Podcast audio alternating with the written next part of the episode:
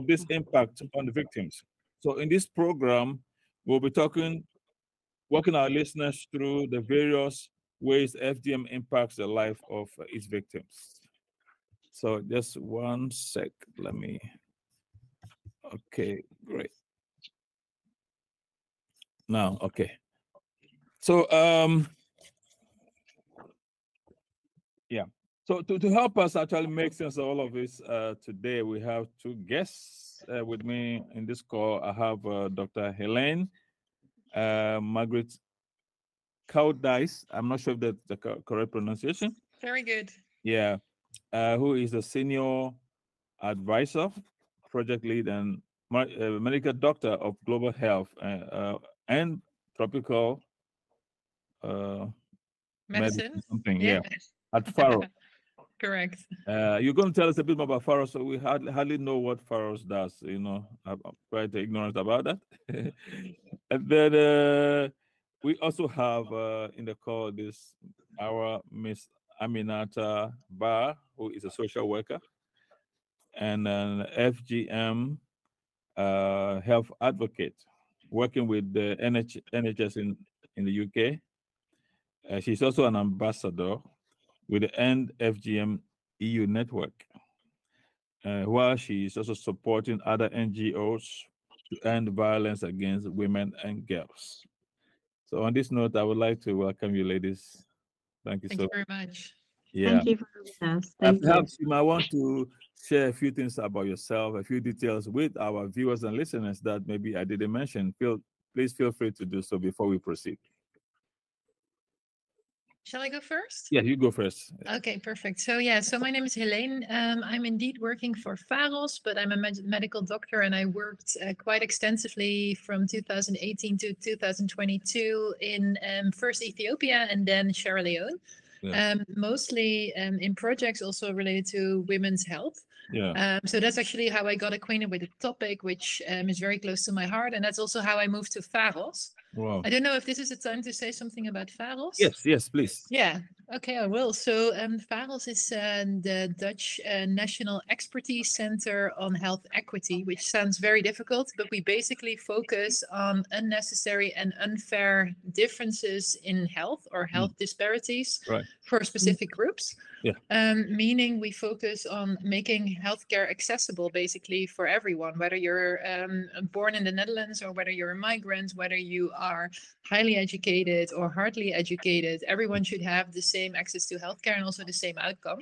Okay. Um, and related to FGM, we are the national uh, focal point for FGM, which means that we do a lot of um, advice and also um, connecting uh, different stakeholders, healthcare providers, so that women um, who survived FGM are getting the care they need in the Netherlands. Right, right. How does your work, I mean, compare with the, the what the KK does, uh, or is there an overlap? That, sorry, that, who does? Uh, How does your work compare with or overlap with KKD? KKD, the KKD. GGD. Oh yeah, so GGD has, um, which is basically the public health service in the Netherlands. So they have a very important role in public health services, meaning they also offer, like for instance, care for women who have undergone FGM. So they sort of link them too. Um, but it's very much from an um, health promotion perspective, Mhm. whereas Pharos is sort of taking the helicopter view and connecting all the dots. Um, but because we also have medical expertise uh, in house, we can also sometimes give specific advice um, to healthcare providers who are not used to um, seeing women or um, helping women who have undergone uh, FGM. Yeah. Okay. Awesome. Thank you so very much. All right, Miss Aminata, you may go next. You can tell us a bit more about yourself if you wish, if you so wish. Yeah, um, thank you so much for having us today. So my name is Aminata, as you said. I'm joining you from uh, London, UK today. Uh, I am a social worker, children and family social worker. Oh. Uh, I'm no longer working for the NHS as a health advocate, but I Oh. was uh, working with them uh, for the past two years, Okay. maybe and more, uh, within one of the clinics that support women who have un- undergone the practice of FGM. Yeah. Um, also, in addition to being a senior ambassador to the End FGM EU, I'm also one of the co-president, uh, a board member of the network. Yeah. Yeah. Um, yeah, so the issue of FGM is dear to my heart. I come from a country, I think we are the second, which is Guinea Conakry in terms of prevalence after Mm. Somalia. And uh, yeah, I'm pleased to be here today. Thank you. Awesome. I do hope that well, after this, the two of you will connect. Never know, you might do something together. Yeah, I think we already through the the network, isn't it? Pharos is part of the uh, End FGM EU network. Yeah. Beautiful. Definitely. Mm. Awesome. Okay, so let, let's just get started. Uh, so, like um, I probably hinted you, uh, it appears that there isn't much research available regarding uh, the psychological, social, and the social, uh, let's say, impact of FGM, uh, which kind of surprised me when I was trying to do a little research on that. I don't know whether you agree or not. Uh, I don't know what your take will be on that uh, that uh, position. Yeah, so maybe Aminata want to go first. Yeah, um, it's not to me really. It's not surprising. You make me smile because um, when you come to FGM in general, this is topic.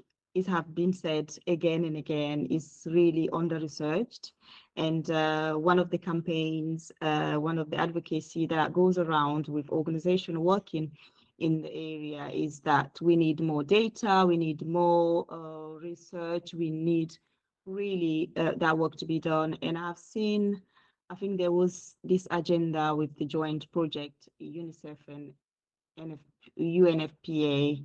Um, I think they, they're coming together. It was since, I think last year where they have this agenda draft to encourage research in the area. So it's a good news, but it's not a surprise. I did my, um, on the personal level really, my two dissertation, um, my first degree and my master's one was on FGM, two different focus area, but it was very, very difficult to find, Material. you know, uh, Mhm. material, uh, peer-reviewed articles. Yeah. There are some, st- there are some in the medical side, I would say, that talk about the health impact or the, um, the physical health impact of FGM, what is FT, FGM, the different type, etc. But uh, anything to do with the psychological, the mental health, for instance, um, the research on mental health and FGM is quite uh, limited. Hmm. And even the impact on, I would say, the different programs, the organization working around uh, FGM, the lived experience of women and families or communities, Yes. all that is quite limited. So it, it's not surprising. Yeah, Hmm. but in terms of the reasons really why this is what it is, uh, it can be many really, maybe Mm. lack of interest, I would say. Yeah. Um, in terms of fund, in terms of um, decision makers as well, um, who fund research projects in this area, maybe ethical issues as well, uh, to conduct uh, some good research in the area. You know, I'll, I'll let uh, Elaine add some few words if she wish to. No, no, I think I have to agree with everything you said. I think it's a very difficult topic to research. Um, and I Mm. think in general, it already starts with that there is a problem with what we call prevalence research, which is basically how often does it happen and how many women does it affect in the Netherlands, where I'm from now, or in Europe in general. So Yeah. these studies on numbers, so purely numbers, they have been done. Um, but there, there's always a big uncertainty in them because, um, I mean, part of it is done based on uh, scientific calculations rather than actually seeing all these women. Mm. And I think that is also related to some um, issues with this topic. So, like you said, it's felt as a bit of a niche here, which I don't think is necessarily fair, but because it doesn't affect a huge group like in Sierra Leone where I worked or uh, Guinea Conakry where you're from, uh, like it affects so Yeah. many um, women here. It's seen as a minority group already in general that is affected uh, by it, which is one. Then of course there is shyness to address the topic, um, and I think that comes both from providers as well as from patients. uh, so there's really a mismatch also in people wanting to address it. Hmm. Um, and I think, um, I mean, in yeah, people are also just not really um, linking yet because there's a lack of knowledge also among healthcare providers. If I look at my own training, that people also don't really associate certain aspects, for instance, to the practice of um, FGM, which makes it even harder. So I think Mm. the fact that we don't really know um, who all the affected population is, together with China's to act, not a hot topic. So you want to say for funders, researchers, etc. Plus, uh, lack of knowledge together makes it um, quite difficult to get uh, evidence. And it also affects us uh, in our work at Pharos because we always would like to give, you know, like evidence-based advice if possible. But a lot of the evidence is actually very low. Um, they call it um, low-level quality, Yeah. just because it hasn't been uh, studied extensively enough. Do, do you think this situation is going to remain as is, or is it's likely to to change? Uh, because if there is a need, every now and then there's a need for this kind of information, but it, the data is not there. You think there's going to be attention focused on this at some point in time? Well, I think, I mean, that's definitely what End FGM Europe is uh, focusing on a lot. It's also what we are at Pharos are doing. But I mean, that's Mm. also, for instance, why we are spending a lot of time like trying to get education about FGM uh, and other harmful traditional practices in uh, training programs for medical professionals, etc., trying to raise awareness among the women affected. So, like, to to sort of you know get it on the agenda but it's definitely a, a process i mean it hasn't has proven not to be super easy otherwise it would have been done solved by now. Yeah, yeah, yeah, yeah. Okay, we'll just keep our fingers crossed and uh, going forward, hoping that uh, it will get to where it must get to. So then, um, based on your years of uh, work and experience on FGM, would you like to share? Uh, yeah, I think you've shared your, your perspective on, on generally on this, but um, I would like us to maybe take those three areas and um, kind of deep dive a little bit. Okay. Um, so let's talk about the the, this, uh, the psychological consequences of FGM based on your practice, your experience, you know, encounter with people. Uh, can you maybe mention some of the psychological consequences or impact that you have noticed on people? Uh, I think that would be nice to share with our viewers and listeners uh, because some people have totally no idea. And when you mention FGM, because it's a taboo topic, so some people are kind of shocked sometimes when you raise the issue, you know. But they ought they they, they, they, they need to know what it is and what is really happening, so Yeah. they can be able to empathize more. you know. yeah no definitely Yeah, yes so go ahead. um, yeah any so in take your time. Oh, sorry. No, Mhm. so in terms of um, like psychological effects, um, I think um, like what I've heard more than uh, have frequently are, Yeah. for instance, people of yeah having uh, fear or uh, anxiety disorder, uh, depression um, uh, related to um, FGM. Um, also, of course, some women can experience post-traumatic stress uh, syndrome, huh, or having reliving um, moments where they rethink about um, what happened in the past. And I mean, I told you a lot of my work um, also before, but also now at Pharos is focused on women's health. So, like the negative consequences on um, sexuality, but also related to like sexual reproductive health issues such as delivery. Huh? Like, I mean, delivery itself can be very traumatic uh, for women who have undergone uh, FGM because things are happening in that area, which is already so sensitive uh, for women, let alone if um, you uh, survived uh, the practice of FGM. Yes, yes, yes, yes. Yeah. Aminata, you want to just ask some? Yeah, yeah, I think uh, really Elaine has touched everything Yeah. in that area, really. And it's it's important to really emphasize the psychological impact because um, they are as severe as the physical impact as well. And um, are you struggling to hear me? Sorry. And now we can hear you. We can hear you. Yeah. Yeah. Okay. let me put this one in. Okay. Uh, so I was saying uh, the psychological impact are as severe as the physical, you know, impact as well. So it's really important to, to talk about it.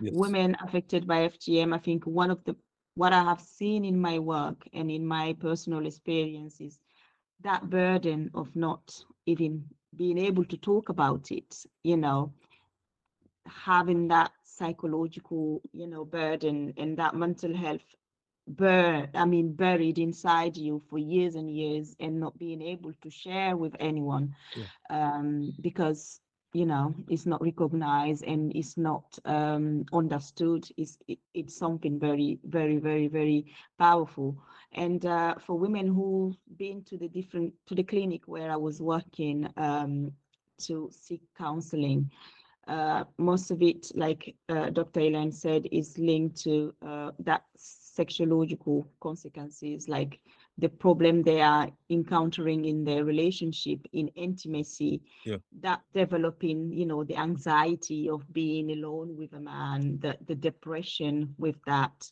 you know, the fear of being touched, you know. So it's it's quite important to to to consider all these things, but also to consider, I think, the journey of the, the survivors, the women, because everyone will experience their own psychological impact differently at different stages in their lives, you know. So yeah, that's important to recognize. Yeah. So, Elaine, so um, yeah, how do you give us a scenario how, of how you try to help people who have been impacted psychologically by this uh, this experience? Uh, how, how to kind of bring some relief or some sort of healing uh, to people who have this kind of uh, had this kind of experience? How, how how do you take care of them?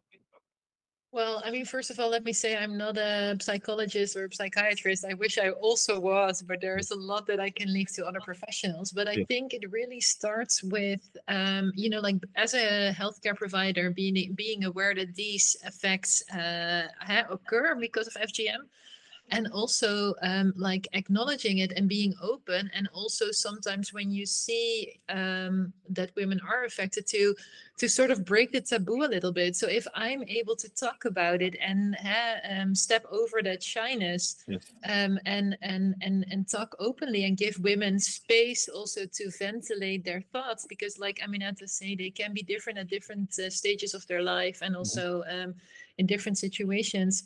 I think that by itself, uh, we see a lot. I recognize a lot that women feel relieved when they feel acknowledged and also um, um, how do you say it accepted in a way and also that they feel accepted that this is actually true i think that is very important whether you're a medical doctor social worker or wherever you work eh, to sort of um, yeah um, acknowledge and and and give space and and give them the literally the physical space to address how they feel Yes, yes, yes.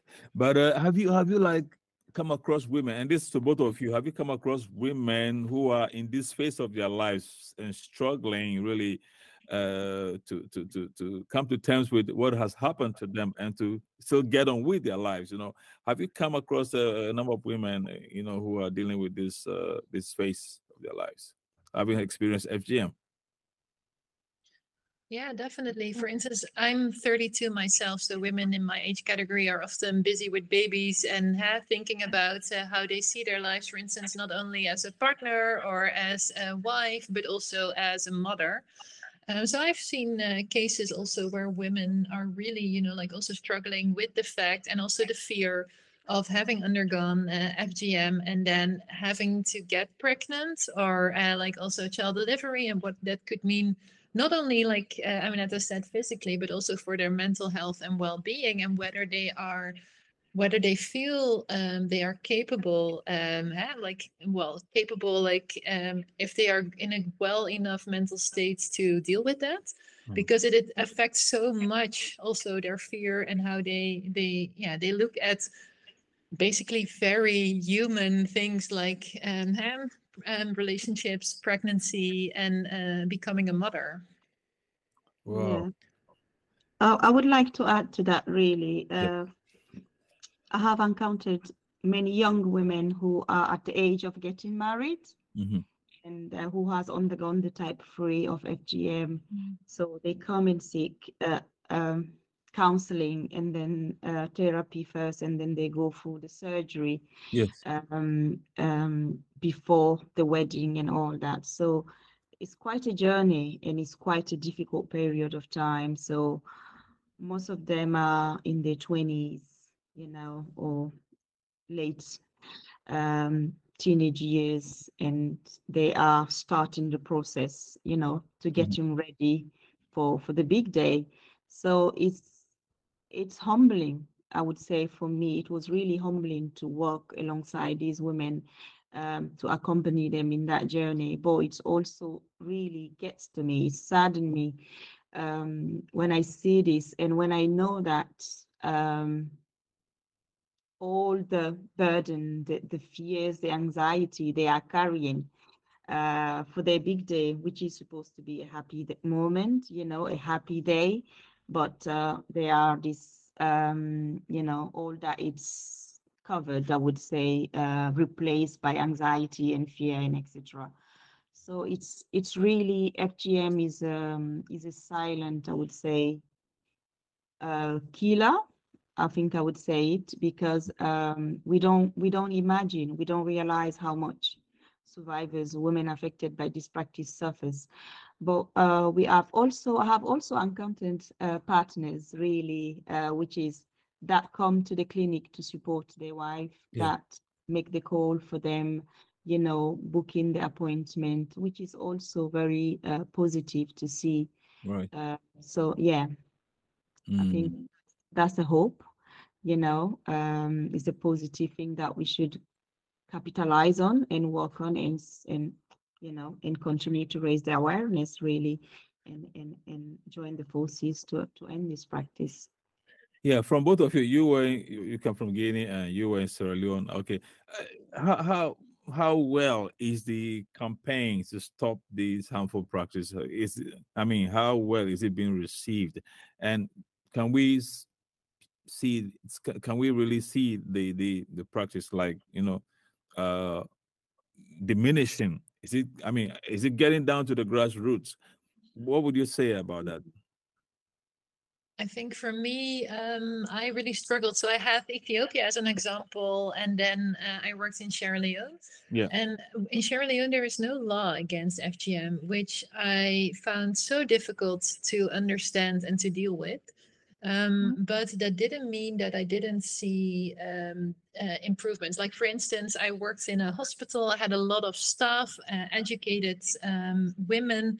None of them um, um, had their child uh, undergo, their daughters undergo FGM. So there was definitely uh, a lot happening there. They are all aware, they're all against it.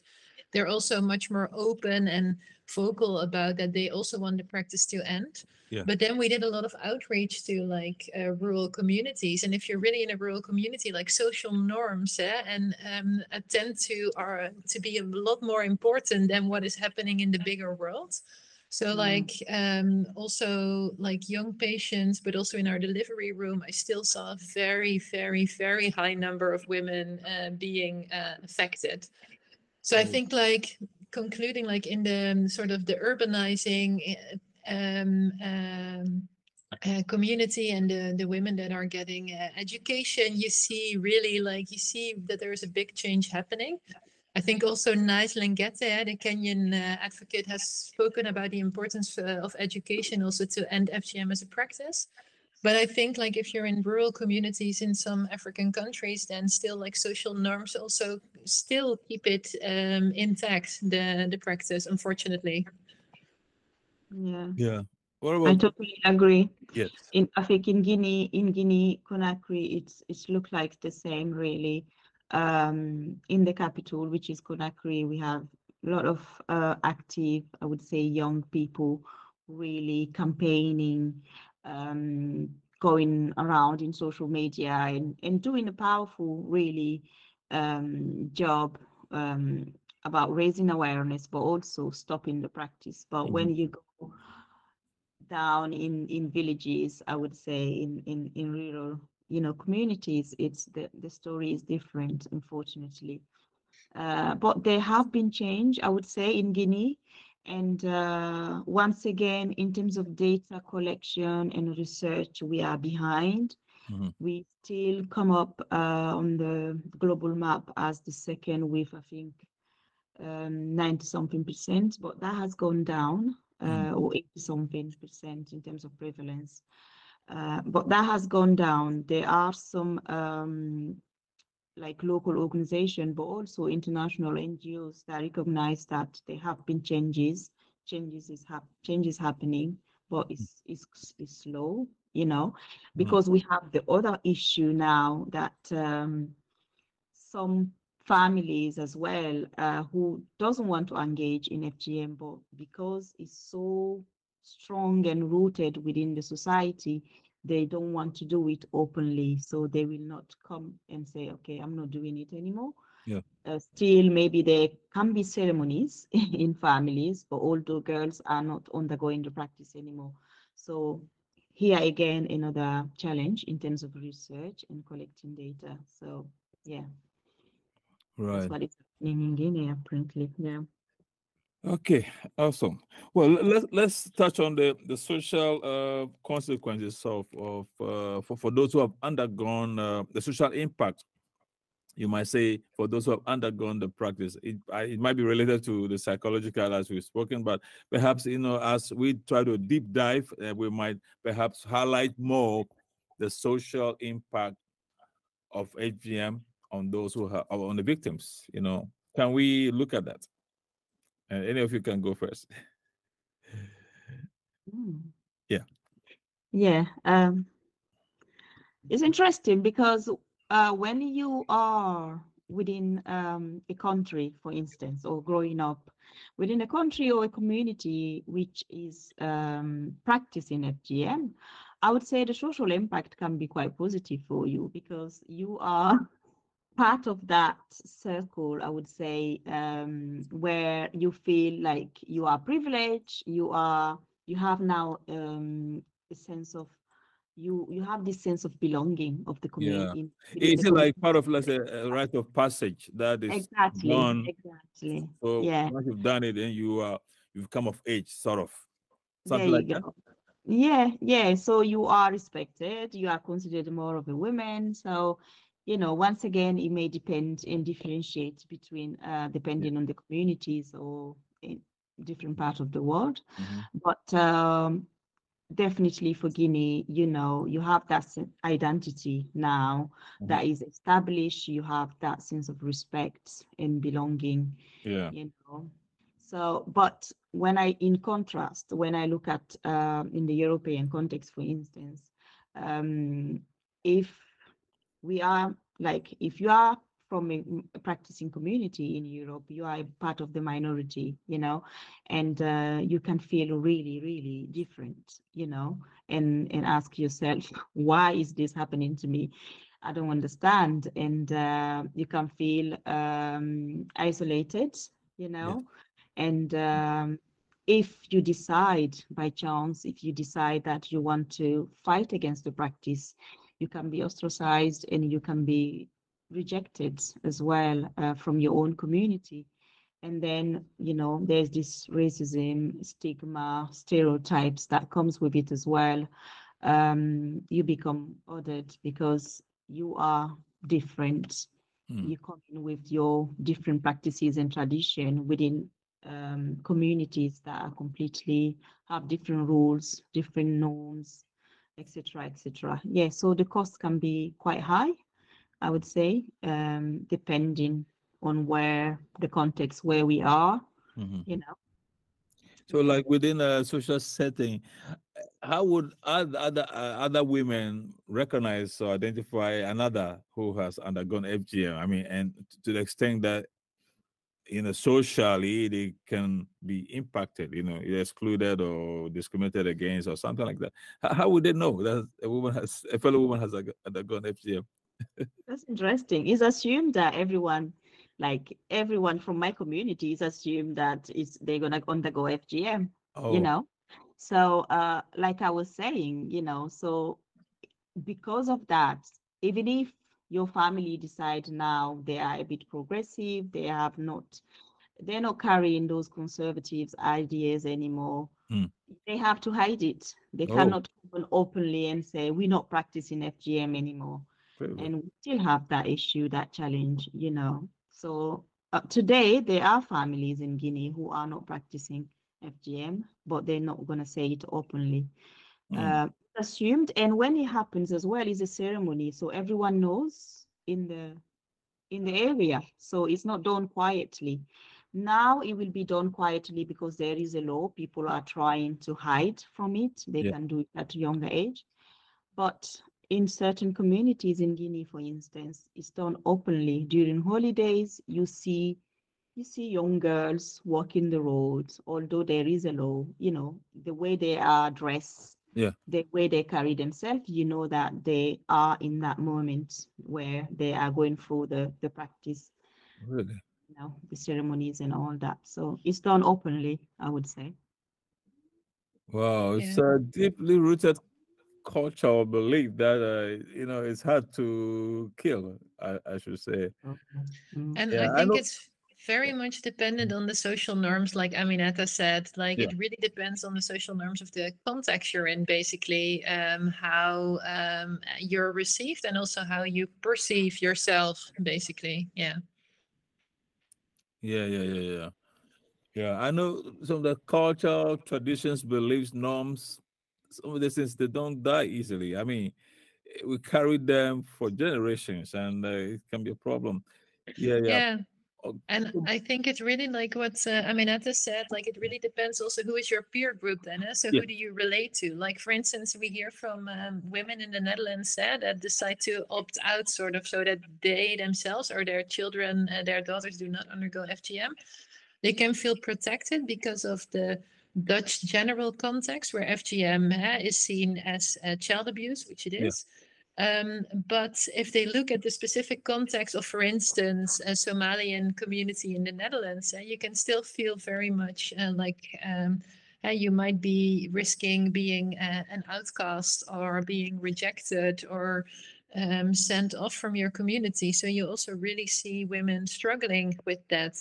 Yes. And one lady has to be the first one, but we also have a lot of um, ha- uh, key uh, persons, sort of like sort of survivors that we work with at Pharos, who say like if they are the first one, it's so so so so hard. Like it has such big dire consequences for them also to sort of say I don't want this practice anymore, and then it only becomes easier when more um, women sort of um, also say they they they opt out because then there comes an, a new community forms with new norms forms where you feel safe in but like um, rejecting what the community around you feels is really really um, difficult Yes.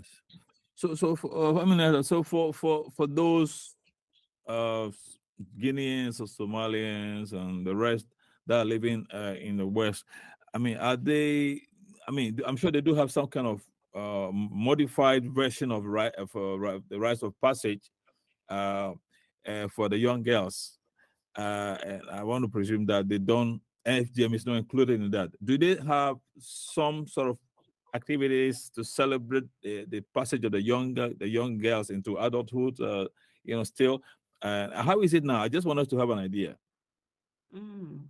I mean, uh, you you mean here in yeah in, yeah in yeah in the, in the west yes yeah No, nothing I'm aware of. I know um, at least nothing that is generalized, I would say, within the community, which is there. But I know that there are some families now, um, they celebrate, they go out to celebrate uh, period time, for instance, you know, puberty. Yeah uh, okay. both for boys but also for girls you know. And um, we have they have also some uh, like working groups or you know clubs for the girls for young girls where they talk about they educate they talk about um, the culture you know what is good about our culture what is bad about i mean less good about it i would say Yeah. um but nothing really that is that stand out i would say as fgm that is followed by everyone you know. Um i've seen i think in outside um europe in in in in countries where uh, the prevalence is high Yeah. uh, they're trying to replace it um they're trying to replace the cutting by uh, you know do the ceremony but don't do the cutting the cutting instance okay trying to Yeah. encourage that and there are some communities um, in West Africa who are taking part into that, you know. Yeah, yeah, yeah, yeah. yeah. But in the think that's more world. progressive to look to, to reform the the, pra- I mean, the the ceremony so that they, they take out the harmful part of it. You know what I'm saying? Yeah, Yeah. there's a, a sense and a meaning uh, to to having these kind of ceremonies where you know a child passes from puberty into adulthood or what have you, and Mhm. then so it's nice to maintain that, but to take away the harmful part of it, I think that uh, hopefully uh, the transformation, you know, is uh, completely is, is done. You know, for the different cultures uh, we have. Yeah. Okay, awesome. Let- Let's now deep dive into the sexual uh, impact. Now we know already that uh, there are difficulties and complications associated with the, uh, you know, the sort of FGM uh, when it comes to the sexual terrain. You know, yeah, it's maybe you mentioned some of those during the uh, discussion of the uh, psychological part of it. But uh, maybe you can perhaps uh, throw more light, you know, if you wish, on uh, the sexual impact of FGM on the lives of these women. Maybe you can. I think it would be nice to to to do some get get some more detailed uh, insight into how it impacts their lives. Yeah. So I think, I mean, that's already um, mentioned a very important topic, which is related to basically sort of the physical aspect of uh, sex. So for women who have undergone um, a type three, which is the the type where sort of the the the labia of the women are uh, sewn together. So there's Yeah. a very small opening for urine, and Yes. um, there it's often not physically possible to um, ha- have very.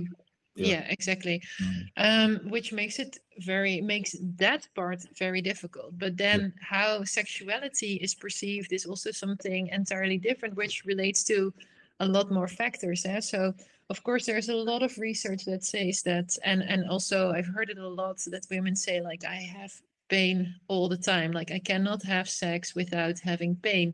Even if my husband is very nice to me, even if um, uh, we um, you know, like we take the time, it's still always painful. Yeah. But there is also women. I mean, sex means a lot of things to a lot of different people. So there's also women who say um, has something uh, different. There's women who do get orgasms. There's women who do um, have pleasure in sex. It's a very wide spectrum, basically, um, of um, yeah, uh, how FGM affects you. Mhm, yeah. But Mhm. um, I think, like even more than F- than FGM itself, um, is already a taboo. Um, sex and FGM is a is a ginormous uh, taboo, which Mhm. makes it also really difficult for a lot of people to talk about it. And I think it's such a shame because there's also a lot to be won uh, here. Yes. Mm. Absolutely. Yeah. Aminata, what would you what what would be your take on uh Yeah, I think it, um, she's on point, and um, I think it's the same really. Most of women who have I have encountered at the clinic come in because of lack, lack of um, desire or lack of pleasure yes. during intercourse. Um, there is a term for it in medical. I can't remember. It start with G. I've Spuri- There you Yeah. go. Mhm. Um, so yeah, it's not a laughable matter, but uh, it's really um, it, it's really difficult because um, that's part of you know um, their daily lives and uh, you know being married and having or being with a man, having a partner, and uh, you cannot um, you know live your sexuality at the fullest is really um, it's It's really difficult. tragic. It- Yeah. yeah, it's tragic. So Mm. this is most of the women here have encountered is that, and uh, like I think Dr. Heleen said, is really depending on the FGM you had, the type of FGM you had, you will have different consequences and it Yeah. will affect you differently. Mhm. But yeah, sexually, um, I think the main, this is the main reason FGM is taking place is really to affect that particular, really, um, sensitivity of the woman and all that. So Yeah. Most of women will will um, a good number I would say of women will have um, some consequences consequences around that where there has no feeling, no desire, um, and you can imagine what does that mean really in in in their lives. Um, yeah. Yeah, and I think also, you know, like like you say, it really affects also being a woman a lot, which is what I hear a lot. I also heard it from friends in Sierra Leone who had uh, undergone the tradition themselves, that they also said, you know, like that they really felt, um, which I think is so so sad. Like they felt that they were less of a woman because of uh, specifically this aspect. And I. I I disagree wholeheartedly, but Mm. um, talking to them, you you see where they are coming from because it's so yeah it's uh, it's it's it's very sad. It is. Yes, yes, yes, yes. yes. Mhm. Yeah, you know, I just wish I could give back to those women whatever they took away from them. but uh, there is uh, along the line, uh, we we met a, a, a doctor, a surgeon here in uh, was then in Amstelveen, and he had a practice where uh, we heard that he did uh, what is called a reconstruction. Uh, I don't know from a medical point of view, Dr. Heleen. I don't know if you can tell us how effective, how reassuring, how comforting that sort of procedure can be for women who have been maybe who've had let's say type 3 for example type 3 uh, fgm and they want to undergo reconstruction i mean to what extent does it restore their confidence their dignity their sense of well-being and all that Yeah, so I think first of all, it's important to mention, of course, that what has been taken away is not something you can um, uh, replace. But of course, um, like in terms of sensitive tissue around uh, the women's um, uh, private parts, there's a lot still there also after FGM. So Yeah. when they're doing reconstructive uh, surgery, they're basically removing a lot of the scar tissue sensitive tissue more to the surface so that women can have um yeah um and then women can it, well their their private uh, parts look more uh, like um, they would have before the practice etc so in the Netherlands, it's currently there's some different um, um, rules and regulations in Europe. In some countries, this is already done um, like for different indications. Mhm. In the Netherlands, currently, it's mostly done for uh, people who have physical complaints, but not so much for uh, psychological or sexual consequences. Um, but they're researching whether it could also be done for people who experience sexual um, uh, problems or psychological problems uh, after FGM. I think um, it is um, for some for a group of women it can be um, potentially very helpful, if only because they feel they are um, like getting some form of rehabilitation. But I think for another group of women, you know, like also having a sexual a sexuologist who is uh, culturally sensitive and used to working with women who have undergone this practice can also be a good solution. Or having a good psychotherapist to talk about their fears or their um, their trauma or their um, uh, depression that came from this. So I think it's very women uh, specific and women dependent whether a reconstructive surgery or a sexuologist uh, consultation or a psychologist or maybe physiotherapist uh, consultation is the best solution. So I think it all comes down to basically patient centered and case specific uh, care. Yeah, yeah, yeah, yeah. Well, they say half a half a loaf or half a bread is better than nothing. So if Mhm. there is something like that that can at least help towards the healing or restoration, I think it's better than nothing at all. Yeah, So no, that, yeah. that is some good news, I would say. I think Yeah. women having having sorry to bump in, Yeah. having that choice, you know, that service available for women and they can choose to use it Yeah. or not. I think that that must be, you know, encouraged. That should be there. Definitely, definitely. Yeah. Is that something that either of you ladies have come across in the line of your work which maybe touch you so deeply about any of these three areas we've spoken about the psychological, the social, and the sexual. Uh, maybe a recollection of something you have experienced or seen or heard, we maybe touch you deeply on this uh, this topic you want to share. yeah, so yeah, feel free if there's uh, along the course of your work or you you experienced something or heard something that maybe touch you deeply, uh, you you want to share. Uh, it's difficult. Yeah, Larry, what you're asking because I Mm. think everything is is touching and emotional in this work. Absolutely. I Absolutely. mean, you know, th- there was no moment that I go to that clinic or I go into this family or I do a workshop where I don't feel Mm. like, okay, maybe I've taken part of someone or I've left part of me there, you know. Um, there have been moments where you you cry internally with Yes. the women that you see, you know, and um, just remembering like women coming in, I would say everything, yeah, every moment is difficult. I would say it touches you, but seeing women coming and seeking support, that's very, very courageous and brave of them.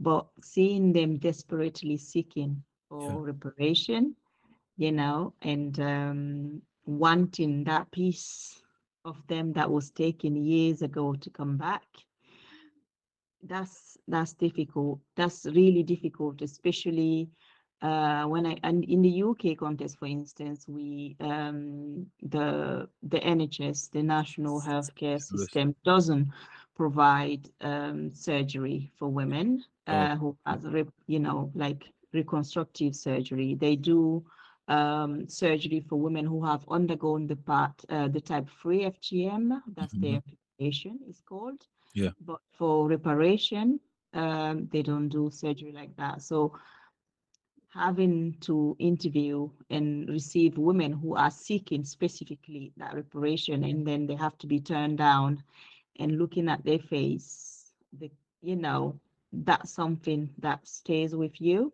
you Mhm. know? So yeah that's what is coming to my mind about there's there's more really. Every every soul every woman you you you meet in this line of job they you, you remember them Yeah. I have two cases, I think, that really inspired me to work more on this topic. So, the Mm. first one was when I was training as uh, a doctor for my specialization program, and I was working in the delivery rooms. And there was a girl very young from Eritrea, and she had undergone a type 3 uh, FGM, and she was terrified for delivery. She had Wow. probably been um, uh, raped, and she came to deliver, and she had been uh, so she had undergone type 3 FGM. She was in the delivery room and it was a terror. She was terrified, but um, all the healthcare providers were in that room, sort of looking at her like she was some sort of, you know, like having a look at her private parts. I think there were 10 women between her legs, you know, like uh, had been between her legs looking at her like she mm. was some sort of bizarre creature you know not communicating with her and i Yeah. thought oh my god we should we should we have to do this better how is this possible Yeah. this is a few years ago but it really inspired me that you know like i think we need to train also our healthcare providers and our health team because this is not right like women deserve good care Yeah. and you shouldn't be feeling like as an outcast in that setting like Yeah. you should be getting culturally appropriate care by people who care about you and Yeah. it really like yeah for me it inspired me to work further on this topic Mhm. so that was one and then there was one experience in uh, Sierra Leone where I had, um, so this was in the Netherlands, of course. Then in uh, Sierra Leone, uh, I had a really nice um, uh, medical doctor from Sierra Leone who was under me, who worked um, in uh, the delivery rooms there. And she called me at some point and she told me, Heleen, Heleen, you have to come to the hospital. So I asked, what's going on? Um, her name is Asanatu. And uh, I said, uh, so I went there and she said, Heleen, I saw a, a woman with a clitoris. She's not, she has not been cut. Imagine she has not being cut. And, but she was so Wow. happy to see an uncut woman. Okay. But she all was right. also so sad for herself. She said because she's like, "Oh, how I wished I was I was that girl, and how Oh. amazing!" So she was complimenting the family and right. asking, "Where are you Oh. from? Mm, How does mm, it mm. work?" How Mhm. amazing that she is, you know, like already adult age. She's not been cut, so they talks about it. But Well, viewers, uh, we have been busy with this topic, and I'm sure you have learned a lot from these two ladies.